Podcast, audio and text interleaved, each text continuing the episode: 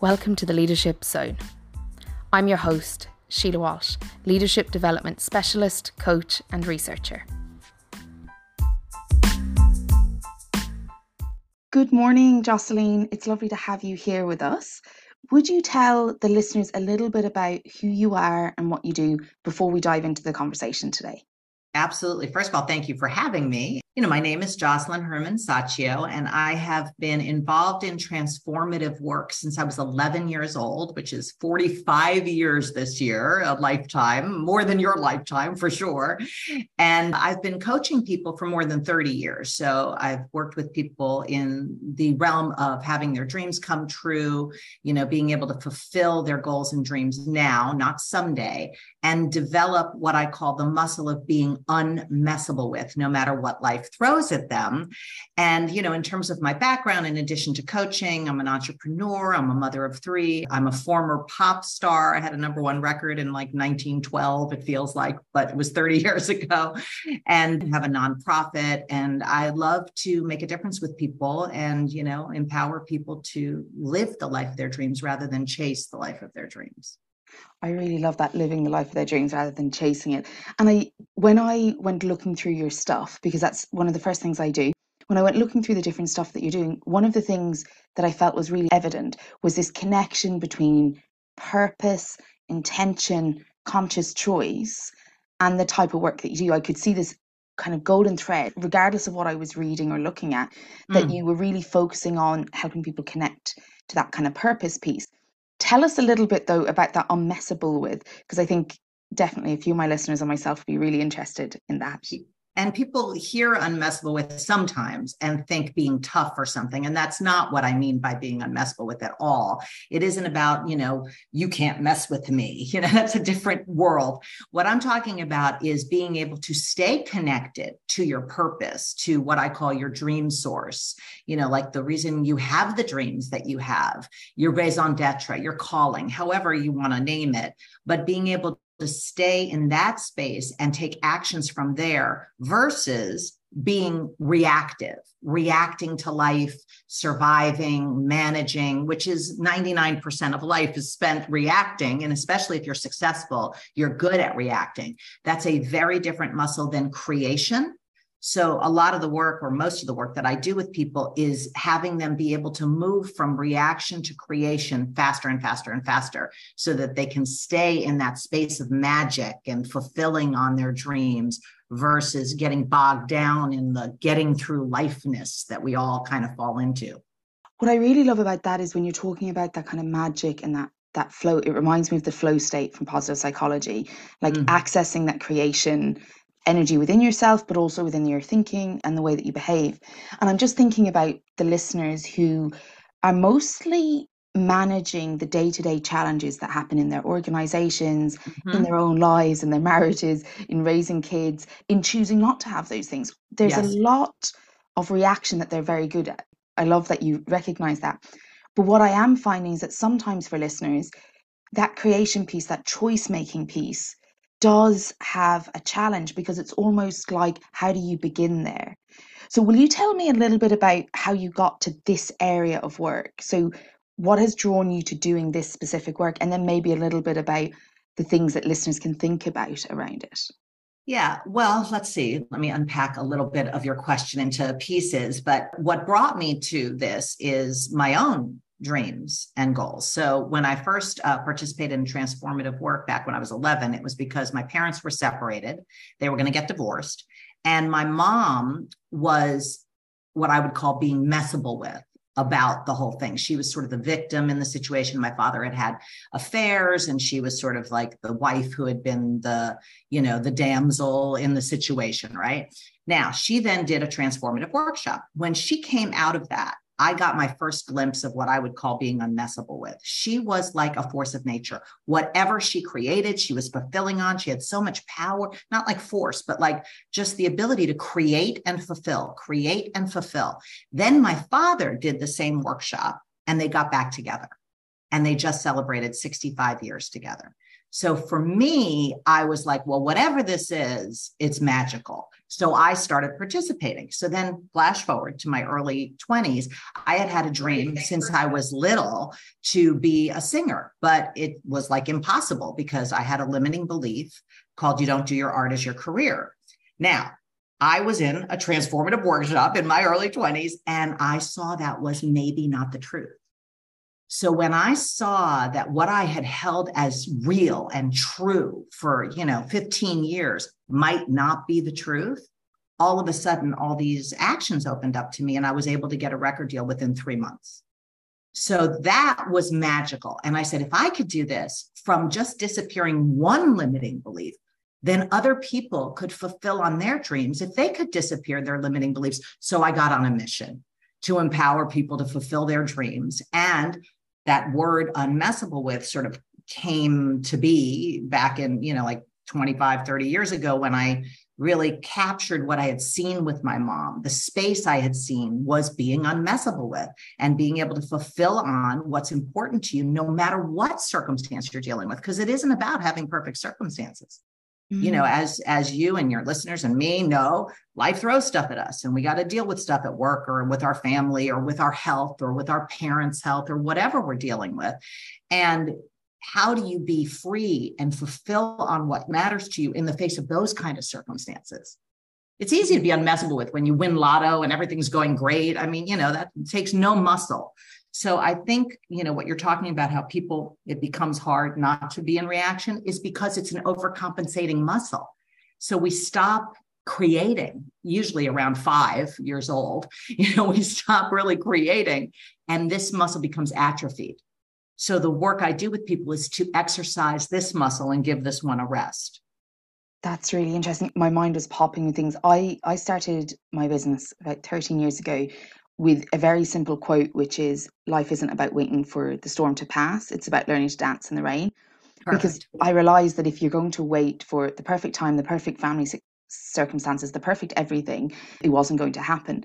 But what I find interesting is that now when I'm looking at things, it's very easy for any of us to get distracted by that reaction piece, that fixing piece. Totally and it's it's also interesting how I was just thinking as you were speaking because um, a lot of my listeners are in Ireland and the UK, and uh, culturally we're quite a practical nation. We're not very motivational in in how we engage. And when and I'm sure there's loads of people going to message me and say yes we are. But anyway, but well, when my, my in-laws are in Ireland. Well, not my in-laws. My daughter's parents-in-law. My son-in-law's from Ireland. Okay. Okay. Yes. So one of the the things that I think is interesting when you're speaking it, I thought about how the listeners will possibly kick into a bias or reject this idea of like magical creation because because I've done many work in Ireland and the UK. I, I work internationally, but it's really interesting. And yeah. I and I thought it might be nice for us to capture what the in the moment. If you are listening and you are having a reaction and you're saying, oh, that's a, an Americanism, because we have a lot of that here, Josselyne, yes or you're saying, oh, that's grand for some people, or oh, that's just motivational. I suppose the question I'd pose to the listeners is Does it help you to believe that? Is it serving you to believe that the way you're doing everything is the right way and that there isn't possibly a better way to do things? And I'm going to leave that there as a little challenge for listeners to say, actually, could I improve how I'm approaching these things? Could I notice these biases and reactions? and could I make some decisions around them? So that's the first thing that I'm going to pop a little pressure onto the listeners for. Cool. So Josselyne, I I know that I, I, popped on your website, I've seen your YouTube. I, I'm quite interested in how you share your message because I find that you, like I said, that link with purpose, but there's kind of an approach which is we're not denying difficulty. Right. We're just choosing how we manage and then where we focus extra energy, where we what we want to create rather than just what we need to handle. So, will you tell me a little bit about the kind of things that usually come up when you're working with people on this topic? What types of challenges show up in their lives, and also what kind of things are they distracted from creating? Well, there's so many things that mess with people, but you know, the common the top hits of, of messable with moments are money messes with people, you know, their relationship to money. It doesn't really matter how much money they have, it's more their relationship to money in general. Family messes with people, you know, they have past based kind of roles that they play in their family that are very old and not really useful anymore, but they're stuck in them. Limiting beliefs about themselves, you know, like what you would call imposter syndrome now, but, you know, doubting yourself. Who am I to charge this much? Or who am I to ask for this raise or this time off? You know, that kind of negative self talk, I'll call it. Those are, you know, very big things. And sleep messes with people, you know, if they don't get sufficient sleep or take care of their well being. And I find this is more with women although i have a 50-50 practice. My you know my coaching practice is pretty much half half men half women that women's well-being goes first because they're trying to do it all versus have it all. And having it all and doing it all are two different worlds and you can't do it all. It is not possible physically to do it all. So if you're going to be somebody who's committed to having it all you have to get good at delegating, at asking for support, which most people are not. Most people are horrible at asking for support. You know, they might be the first ones to support someone else, but they're the last person to make a request, you know. And I find that when well being, you know, exercise, you know, eating well, whatever it is, sleeping that constitutes your well being goes, then people are much less likely to be able to fulfill on their goals and dreams because they don't have gas in the tank you know how are you going to drive up the hill or you know drive over the border if you don't have sufficient amount of fuel? So that's one of the first things i end up dealing with people. I mean i'm not a health coach but i know enough health coaches to deal with those kind of things. It's not so much what are you doing it's what's messing with you in taking the actions you know to do. Because most people know what they need to do. They and some people don't but most people do know the actions they need to take but there's something in the way of them acting on those things. And that's what I deal with. I deal with what's messing with them so they can be freed up to take the actions that need to happen for them to fulfill on what they want. I really love that because I think one of the biggest misconceptions about coaching is that people don't know what they need to do. In fact, I found that actually people the majority of the time could probably tell you 80% of what they need to do um, the you. challenge is often the relationship with doing it and the things like you said that are messing with them and the distractions that's brilliant. So I'm going to ask you just on the side if so you've talked about working with women. Is there any pattern that you see working with men that you're that you think would be helpful to name here? I would say this is with everybody. So this isn't unique to men, but what messes with people mostly is their relationship to their word. So they say they're going to do something. You know, this is, you know, not gender specific, mm. but you say, okay, so this week I'm going to, you know, make five calls to possible investors, right, for my new company and then they don't do it or they only do three or whatever it is. And so what happens is that their relationship to their word is weak. So they end up with reasons or justifications for not having taken the action. So most of the work that I do with people has to do with their word. If you can build the muscle of your word, not so much what you give your word to, Mm. Like there are things that you would give your word to and you would never break that word, right? Like what's something that you would never ever break that word? Is there something, something to my family? Or yeah, exactly. Yeah. Exactly. It's like you would never punch your mother in the face. I mean, like that would just never ever happen, right? So you don't have to worry about keeping that word. But going to the gym four times this week, maybe not quite as solid in terms of predictability, right? So there's a whole world of what you give your word to ends up with the power versus that it's your word. So my commitment is to shift that to be that, oh no, it's that it's your word, not the thing you're giving your word to that has the power. So if I say I'm going to take the garbage out at seven o'clock, it's a stupid example, but if I say I'm going to take the garbage out at seven o'clock, that's as powerful, that's as strong as I'm not going to hit someone in the face. Mm. Like they have equal power because it's the word, not the thing. I really love that because again, there's something about integrity in that. Yeah. But there's totally. also something about that internal alignment that I take responsibility for how I use my word and for how I relate to that word rather than the topic that it's about. Better than you just did. Yeah, and, and I think in in businesses, I'm just thinking one of the biggest barriers when you talk about building trust and you're talking about connecting with people is sometimes that you use your word willy nilly you know just yep. to to move something along. And then sometimes it's that you use your word to manage people but then you don't have a relationship with your word and therefore other people don't have a relationship with your word because there's a disconnection between what you say and actually your alignment with what you're going to do but also what you care about. They might be completely separate things. Yeah that's brilliantly said because you know if you don't walk your talk and if your walk and your talk isn't aligned with some purpose then you're just all over the place and nobody knows how to relate to you because it's basically based on the circumstances or the mood versus these are my principles and values. This is my my calling. This is my purpose. My word is going to be consistent with that. And my actions are going to be a fulfillment of those words. And then you're you're living in flow. Mm, mm.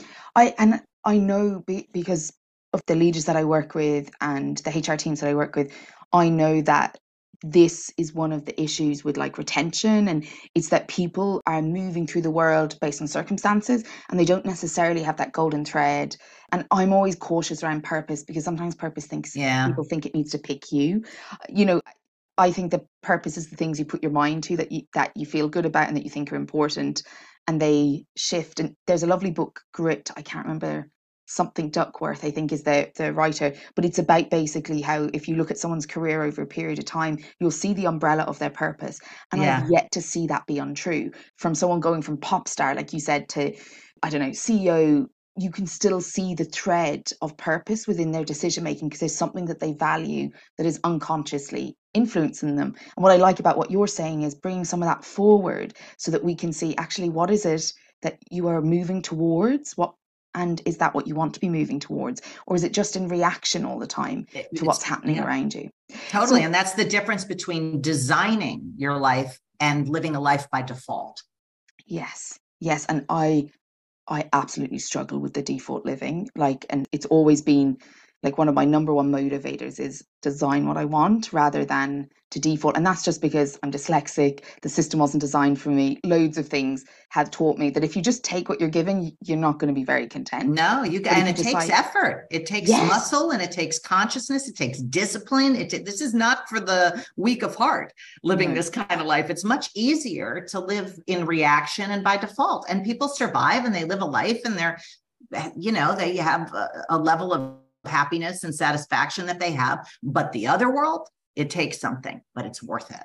Mm. And I, I think that's really important because often, you know, in business 13 years, people will say to me, sure, you you have it good. And I'm like, I made it good. That's know? right, exactly. I, I don't have like I'm and I have to continue to make it good. And that doesn't every mean minute that I I don't have a lot of luck on my side. It doesn't mean I don't have a lot of privilege. You know, all of those things I think are valuable and also I have choices and if I didn't make the choices I I make I wouldn't have what I want. And I think the listeners will know that parts of their lives they've they've actively created yes. and they will look at those parts differently to the other parts that they're maybe defaulting to or reacting to. So a question in the workplace Josselyne. Mm-hmm. burnout is on everyone's tongue.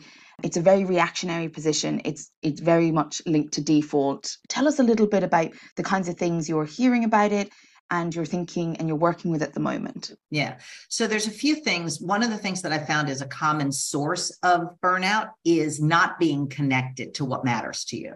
So when you're just doing your job and getting things done, it's very easy to be burnt out because you're not connected to a source. You know, it's kind of like the car analogy again. If you're not connected to the gas pump, you know you're going to get burnt out you're going to run out of fuel so the same thing with with burnout when you're not connected to a bigger purpose a bigger I call it dream source because it really is like sourcing your dreams versus just getting things done.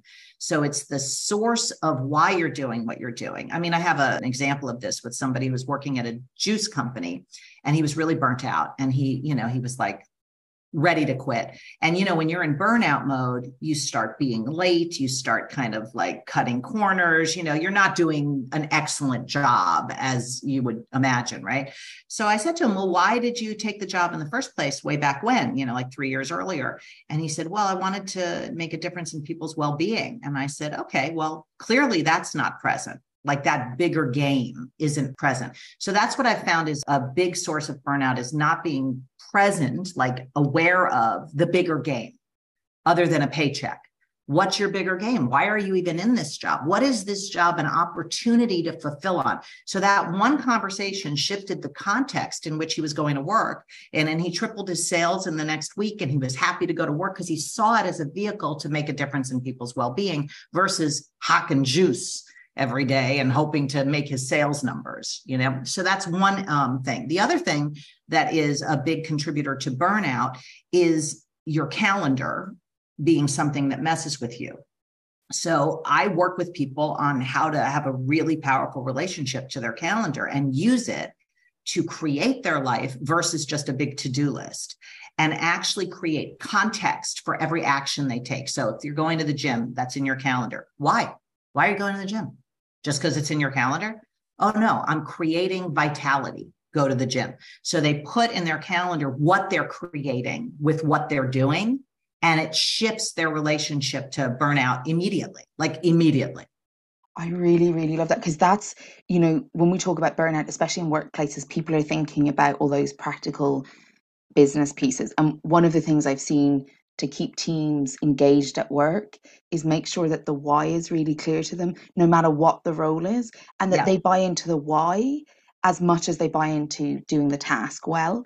And that's especially true for anybody who's doing work that might be monotonous or yeah. it might be just you know you might look at it and think i couldn't do that job well if the working environment is something that holds people and they like engaging at and then the why they're doing their work connects to something i found that those teams don't have these issues no they don't and You're those right. organizations don't have these issues so and I'm, I'm and that here- impacts that impacts retention it impacts productivity it impacts you know the daily work environment mood morale. I mean, all the issues that companies deal with when I work with companies and teams, that's one of the key things.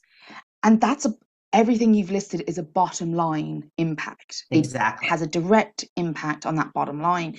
But I think because it can feel so far removed for organizations, like a lot of my listeners are HR professionals, training development professionals, and then leaders themselves.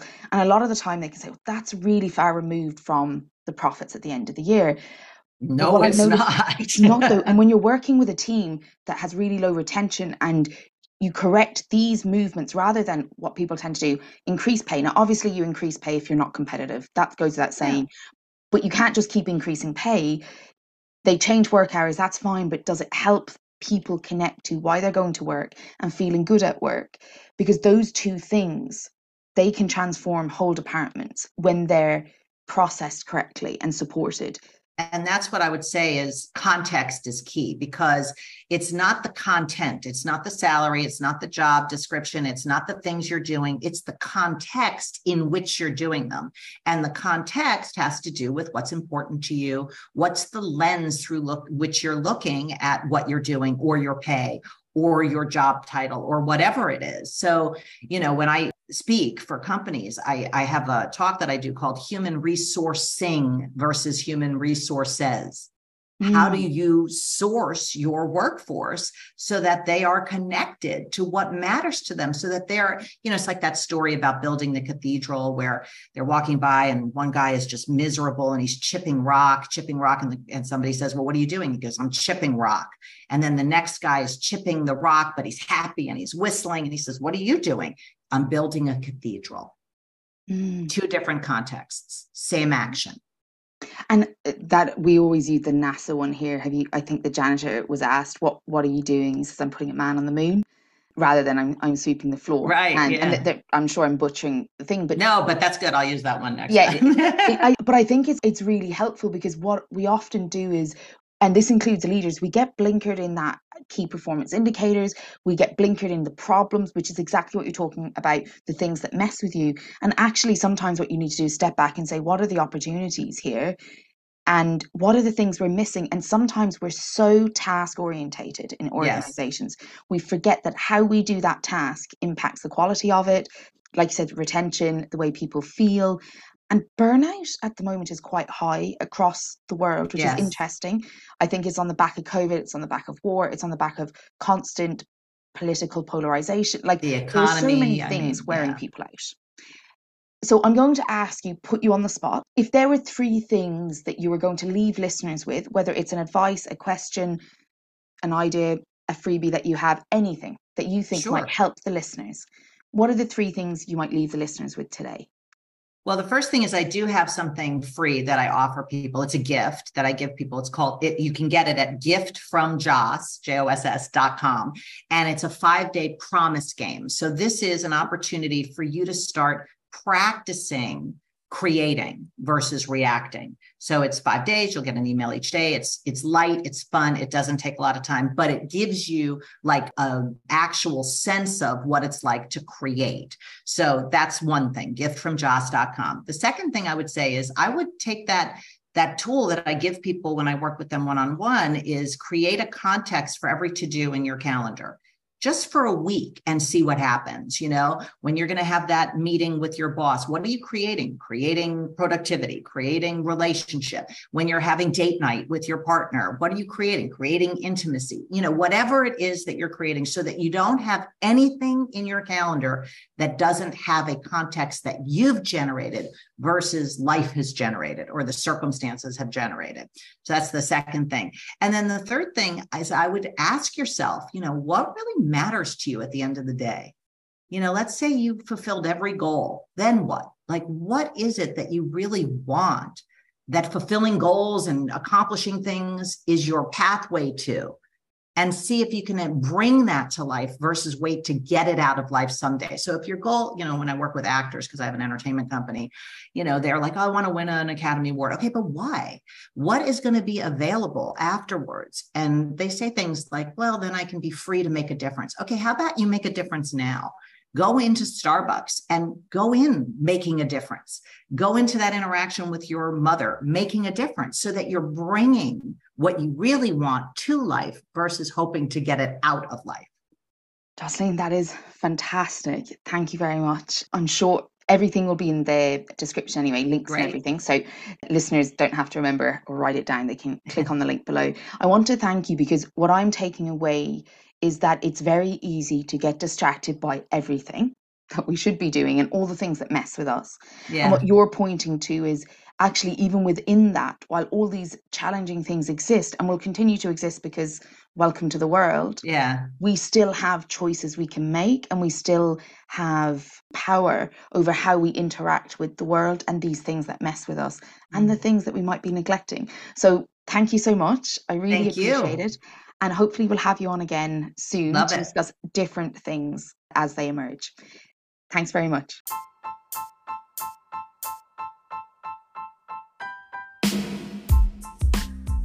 Thank you for listening to the Leadership Zone.